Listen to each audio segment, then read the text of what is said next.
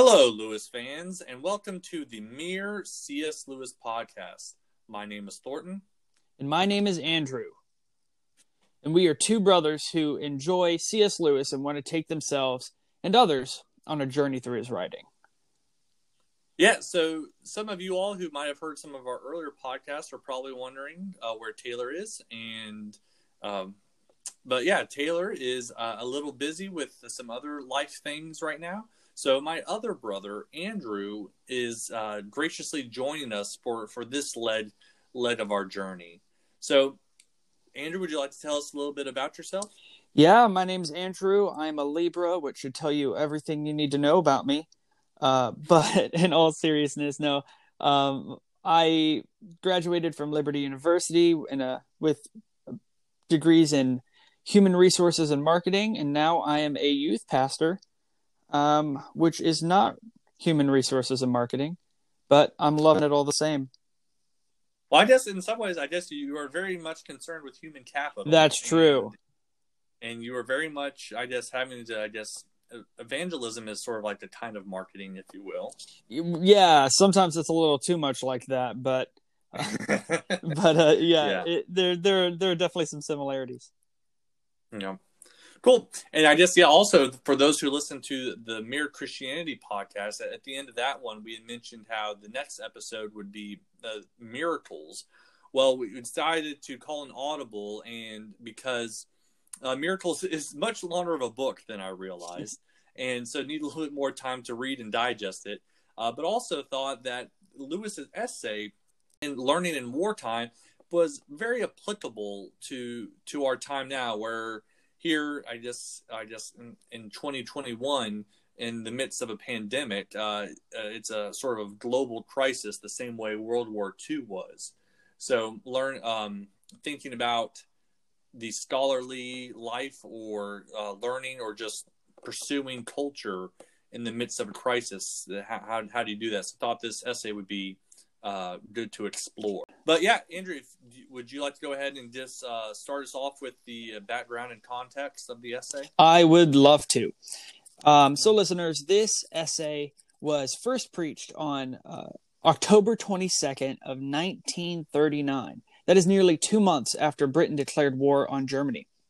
Now, as you can imagine, there was uh, much unrest. I mean, people didn't know what they were doing, and especially on on a college campus and, and among students, um, you know, you have this group of just zealous individuals that that want to change the world. They're told they can change the world, and so they're trying to make sense of things. And um, I can imagine. I know at at Liberty, uh, and I can imagine it was the same same way at William and Mary Thornton that you start to think that that what you're doing there is pointless. Yeah. you know like you you think oh i need to actually go out and change things right? Like knowledge is only a means to an end and not an end of itself which mm-hmm. cs lewis would patently disagree with in this essay. Yeah i, I think he says it's yeah it's sort of both. It's not either or. Right right. Um, yeah. Yeah i think that he yeah, and we'll get to this uh yeah more later. Yeah, he was saying that our path of knowledge or the scholarly life is a is like a path to the divine, uh, either for others or for yourself. Then then it is valuable. Right. And um, so yeah, so yeah, that that certainly I, I think yeah, a good line to take, and yeah, something for us to consider. And yeah, like you're saying, like in college, it's sometimes it's, it's very easy to sort of think like, what's the purpose of this, or or am, am I wasting my time? Um, and so, and Lewis gives you some good uh, things for Christians to think about and chew on with that question. And I think that question's only heightened when you have a guy like Hitler knocking on your door. yes. You know, because Indeed. For me, it's like, oh, I want to go, you know, get my job and, and start, you know, climbing that ladder. And for them, they're like, no, like there's a an evil man who needs to be stopped. Yeah. So as as Andrew said, yeah, the uh, the essay was was actually a sermon at right. first, and it was preached uh, at the invitation of the vicar of St. Mary's in Oxford, which is one of the churches in the middle of in the middle of the university or in the middle of the town, and the vicar had read Lewis's Pilgrim's Regress and really appreciated it. And yeah, and if you want to listen to our Pilgrim's Regress episode, you you can um, I just learn uh, more about why everyone loved it so much. During this time, Lewis was also writing the the problem of pain, and that, and he was asked to write the problem of pain because the publisher had read Pilgrim's Regress as mm. well. And the vicar also thought Lewis was just the man for the job because he was a Don at Oxford, but also a uh, a veteran of, of the First World mm, War. Yeah. Um, and I love that that Lewis actually uses Deuteronomy twenty six five. You know, and, and mm-hmm. that's the text he uses for the sermon, which says, "Then you shall declare before the Lord your God, my father was a wandering Aramean, and he went down into Egypt with a few people and lived there and became a great nation, powerful and numerous. And I I really like that because um, yeah yeah I can imagine they felt like the little guy at the time and and maybe he's using this verse to you know kind of set that stage to to then say okay well now what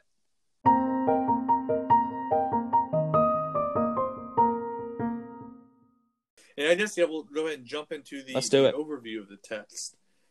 Yeah, so yeah, Lewis opens up the essay by describing the, the purpose of a university and its its seeming incongruence mm. with with war.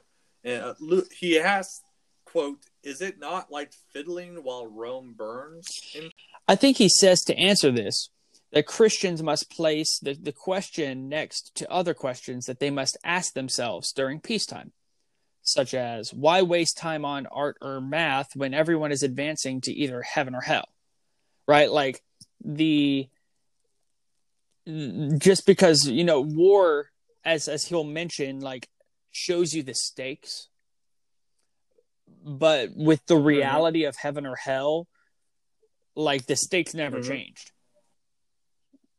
you know it's just yep. our yep. Um, awareness of the stakes changes yeah, yeah, yeah. For for yeah, for Christians, you're right. Like think the things, a lot of things, or everything is pretty much the same. It's yeah, it's for non Christians where uh think yeah things have uh shifted or um sure or been recalculated, if you will. Yeah, so to be bothered by the war, but not this question of heaven or hell, is to be ruled by nerves and emotions and, and not by reason, Lewis says yeah, he goes and gives one of the biggest lessons from the essay. And when he says, quote, the war creates no absolutely new situation. It simply aggravates the permanent human situation so that we can no longer ignore it. And that that is probably one that is one of if not my biggest takeaway yeah. from this entire essay so it's and it's just kind of like this pandemic is one aspect of this of this fallen world and we've we've certainly lived through pandemic or the humanity has lived through pandemics before um and so so this isn't necessarily new maybe some of the, the modes and consequences are, are unique but it it still just shows us that that we are living in, in oh 100% world. lewis does go on to say that you know no time period has gone on without a crisis right? No time period has been normal. And personally, I I 100% agree with this because I feel like every generation looks at the next one and says, "What happened to y'all?" You know, like I can't mm-hmm. believe y'all y'all are the the worst ones and um it's it's kind of funny every every generation thinks they're living in the end times. Um yeah. I've, I've been doing some. I've been learning about church history, and there was like a slew of people in like the 1800s who, yeah, thought they were, yeah, living in right. In I mean. Paul says it himself, um, right? Like he, I mean, you can tell by the way he writes the New Testament. He thinks he's in, living in the end times. Um, and mm-hmm. it's ironic if you actually go all the way back to Adam and Eve, they think they're living in the mm-hmm. end times. Um, and this is without the prophecies. This is mm-hmm. how they, they talk about um, the birth of their children when uh, when Seth is born mm-hmm. afterward, they're thinking like like this is the child that that God just promised us in the garden, not realizing God's talking about Jesus. Um, mm. and so like every culture, every generation thinks that that they're the ones living in the quote unquote end times. Mhm. and you know ev- every generation has has their struggles right like whether it's world war ii Yeah. or vietnam or um, for us uh, let's say it's this pandemic or people are saying we're going through a cold Mhm. civil war right now you know every generation has to stand up and um, and make some some tough choices about what they believe because it's not just about you know putting off merely cultural activities but you know people always have to pursue higher things in the midst of chaos otherwise we just fall into nihilism Yeah, and yeah, yeah. Lewis yeah talks about that later that in, in the essay where yep, there there's always been people working like looking at the Mm. stars in the middle of a siege, or he says, "quote They propound mathematical theorems in beleaguered cities, conduct metaphysical arguments in condemned cells." Make jokes on scaffolds, discuss the latest poem while advancing to the walls of Quebec, etc. So, um, yeah, so yeah, he says like that. That's sort of like what humans are. Is they're they're pursuing things that bring them joy or pleasure or meaning, even in, in the midst of of um, I guess chaos and uh, yeah. I guess pain. and i think that that's part of just part of that i think is how we're wired. You know like i think this is it's not coincidence or even i don't i don't even think it's a defense mechanism that we do this. I think it's like part of our design that we long and search for beauty and we long and search for knowledge As Lewis says, like yes, it's for some people that that is the the the path to I guess the the divine. right right um Mhm. and and i think that that sometimes and and i know we're about to go into this but i think it's the perfect segue that when we get so focused on i don't know the the chaos itself that we we actually end up Mhm. in more uncontrolled chaotic places um so what what did he Mhm. uh what did he say it, like about like the drowning man or Yeah, the yeah, I guess yeah. Later on, yeah, he gives an analogy of of a lifeguard and, and says that the the rescue of drowning men is a is a duty worth dying for, but Right. not worth living for. Yeah, and that that uh, quote has has stuck with me the the past couple of days and weeks after after reading it, as I'm just sort of thinking like, yeah, like yeah, you you can die for something, but that doesn't that doesn't that doesn't necessarily mean that any that activity or that thing um, has a right to your whole self or your I guess your whole day to day life. Um, and yeah, Lewis talks about or just references where Jesus was talking about render unto Caesar what is Caesar's and what unto God what is God. So like yeah, you might need to serve in the army uh, because that is what is required of you by the state, but that doesn't necessarily mean that you need to make your entire life about the army or your entire life every, every moment about um yeah the the, the Right. country and i think you know and and Oh. and he also compares this to like saving souls right like um and also to war right when you have this big thing that is so chaotic and uncontrollable that to double down on control is the opposite of Mhm. everything you need to do right? Like if you're saying well because nothing matters more than saving souls or maybe you're not christian so you're saying nothing matters more than climate change or this war we're in front of then that has to be the thing we all hone in our focus for. And i think i think that overestimates the amount of control we have in these situations right? Like as a youth pastor i can tell you you don't have any control over someone's salvation right like you can say the right things in the Mhm. right way and and and not make a, a single mistake in a sermon right and you can have the perfect relationship with a person and and be so loving and kind and Mhm. gracious and just show them who jesus is and then they can still look you in the eye and say it's not for me so like Mm. you you just don't have that control so I think it just drives you mad to to you know try and you know put your hands around something that that are not meant for your hands.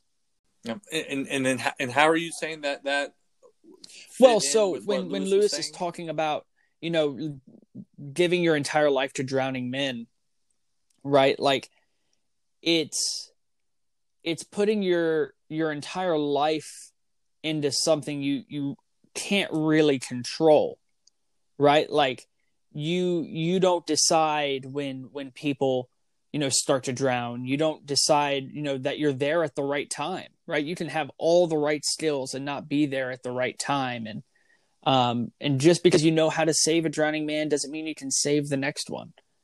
Um and so i think mm-hmm. there's there's an illusion of of control that that we try to double down on because it seems easier than faith I understand a little bit better yeah. where you were going with that thought. Um, but I think that that um, dying for not worth living for is also similar to to what to kind of backtrack a little what he says here mm-hmm. and on my book it's page 57 um yep classic pastor. um but the but here's what he says he says this is the great difficulty as the author of Theologia Germanica says, we may come to love knowledge, our knowing, more than the thing known, to delight not in the exercise of our talents, but in the fact that they are ours, or even in the reputation they bring us. Every success in a scholar's life increases this danger. If it becomes irresistible, he must give up his scholarly work. The time for plucking the right eye has arrived. Well, I guess yeah, living for something that yeah is not uh, devoted right. to to God. Because um, yeah, Lewis says like uh, that neither, and he says quote conversion nor enlistment will obliterate our human life.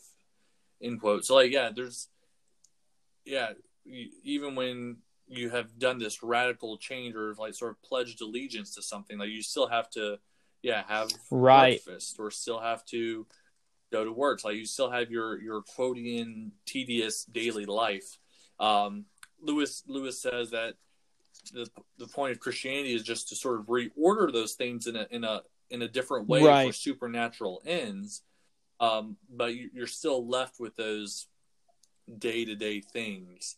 Um, and, then yeah, then that's when he was talking about how yeah, so you can you can be worth you can die for religion or die for country or, or die for whatever theoretically you can die for whatever you want to but it's um but maybe not what you should necessarily like devote your right life to. yeah it, it says here so. on uh, page 51 right that he says before i became a mm-hmm. christian mm-hmm. i do not think i fully realized that one's life after conversion would inevitably consist in doing most of the same things one had been doing before.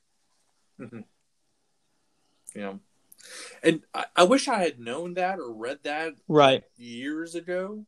Because, yeah, because I, I had felt in, in when I was in the army this I guess guilt of sorts that like I was not mm-hmm. devoting more time to the army because it's like when because as you can imagine when when you're in the military you have the even if you're several layers removed, you have the thought like, oh wow, like I I am protecting the nation, or like people are depending on me to to help them sleep at night. Like obviously, like I said, there there's several layers removed, and um, you might have different circumstances where you're not directly doing that, but you're preparing to do that. And but yeah, but I found myself like, hey, like I want to sit here and read a, a fun book, or I want to go on a vacation and and and I certainly did, but I did have like a little bit of guilt about it sometimes.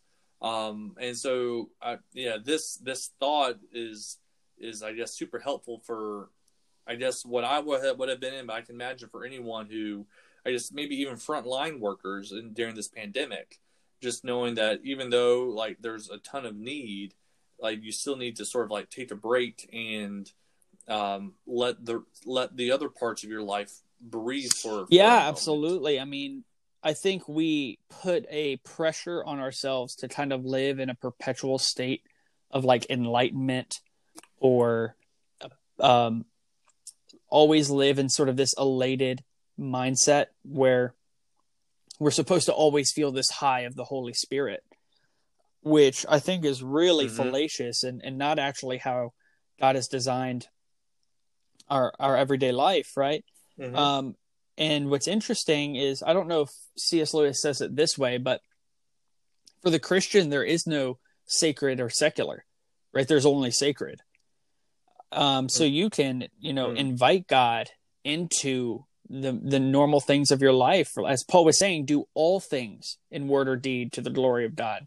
The Dovetailing on that, yeah, Lewis says in this sermon how, um, yeah, all activities and sort of what what you were saying or talking about is yeah, like all activities can can do that, and not necessarily just cultural activities like like music or art or something. Like he he specifically has a quote where Lewis says, The work of Beethoven and the work of a charwoman become spiritual on precisely the same condition, yeah. that of being offered to God.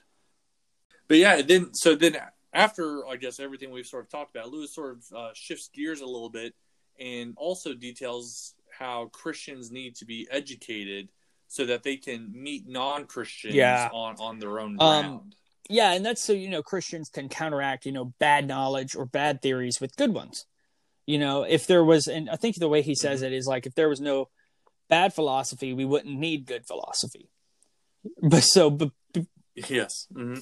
Yeah yeah if, if, all if everyone in the world were, were christians it wouldn't matter right. we were all idiots but, but, that but that, that is, right uh, we all just happen to be idiots anyway um but the mm-hmm. i think that that's actually super interesting um mm-hmm. because and, and and again, I understand where people come from with this, right? Like you sort of get into this paradox of sorts where the authority of God has authority no matter what, right? Like it's not just assumed mm-hmm. authority, it's legitimate authority because it's God. But in a mm-hmm. conversation with people who don't necessarily adhere to the authority of the Bible, quoting the Bible's not persuasive. Right. And I think sometimes we have the mm-hmm. right arguments, yeah. like we're correct, with at the expense mm-hmm. of being persuasive. And and I think mm-hmm. that that that's a skill that really needs to be learned in the church currently is how to tell the the truths of the Bible so that those truths can be persuasive and then work on the authority that it, it genuinely has. Yeah, sometimes I just think you just need to translate it into uh, right culturally understandable terms. Um, yeah, just yeah, and I think that's one of the great things about Lewis that in in this essay, but all, in almost all of his works, he is just right. such a great communicator. Um, and it just you understand what he's talking about, and it's clear, and it just and then because yeah, we we we believe it's truth. It just sort of strikes us uh, just right. on such a deep level.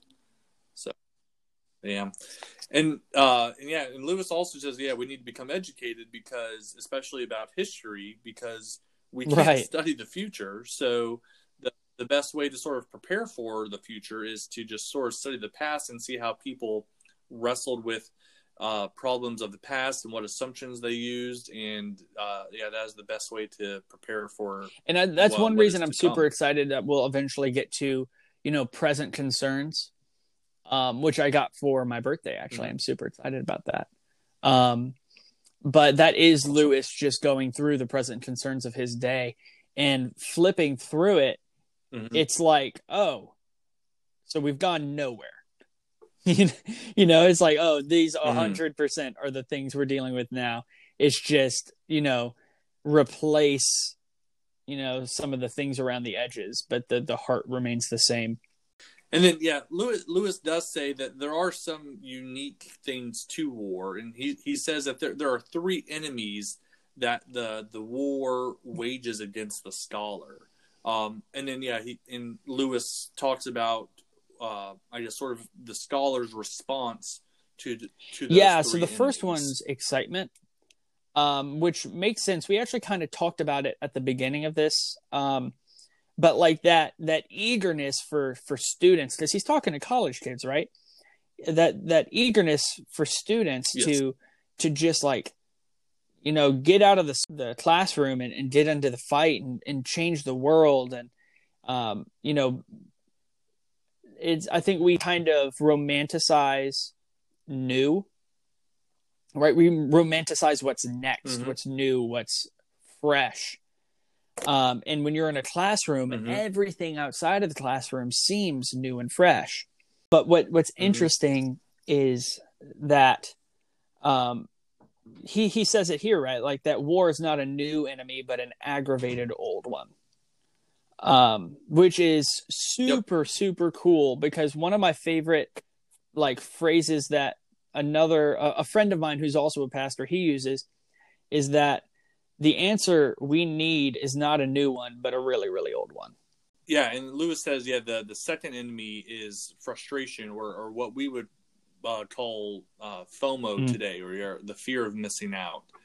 Yeah, and uh, Lewis, as a Christian response, is, is, leaving the future in God's hands, and and knowing that no matter how long you are on this earth, you will never have enough time to accomplish everything, and that that is something I sort of um, came to yeah realize personally. I guess about uh, a, a, year, year and a half ago, um, and it just sort of lit like Dave. I just took a mm. huge weight off my shoulders because I love, as you know, I love reading and love studying, and I, I've jokingly told people that a goal in my life is to know everything, um, which I obviously is, is right. impossible, but I certainly will die trying. Uh, but uh, but yeah, just just knowing that like, hey, like whenever I, I do die, it it is I just it is all right, and that like it's right. Like there, it is inevitable that I will miss out on something, but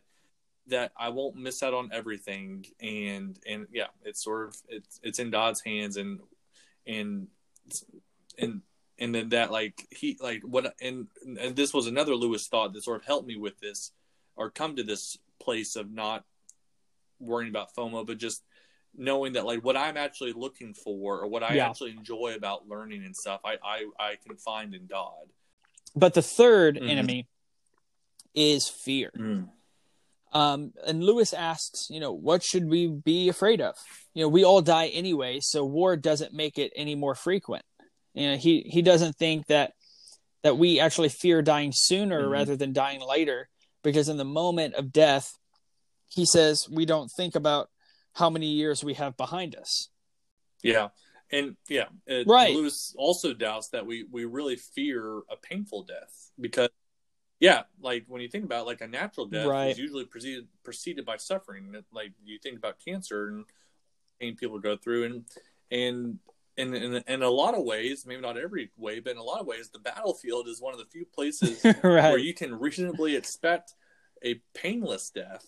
Uh, so yeah, yeah. Uh, so yeah, Lewis says what we fear is is death itself, Be- because and and because war forces us to to remember it and to remember, and especially for non Christians who who don't who who I guess who might have for I guess for non Christians who might have different hopes or different ideas about mm. the, the afterlife and uh, don't know exactly how how to process it. Um, so yeah, but I guess yeah. Before I just would go on, like I I'm I kind of take issue though with with what he was saying about the the fear of dying sooner, um, because I, I, I don't know like I, I feel like a lot of people feel fear dying sooner, um, because yeah like I, I think on on some level some people are, are fine dying when they're older because they've they've lived a long life and they're tired um and they just sort of want to move on. Where those who are younger, I guess maybe in maybe in their actual dying moments they feel differently, but feel like some of them don't want to die because they just I guess maybe it goes back to the the frustration thing. They don't want to miss out on all the other stuff before them.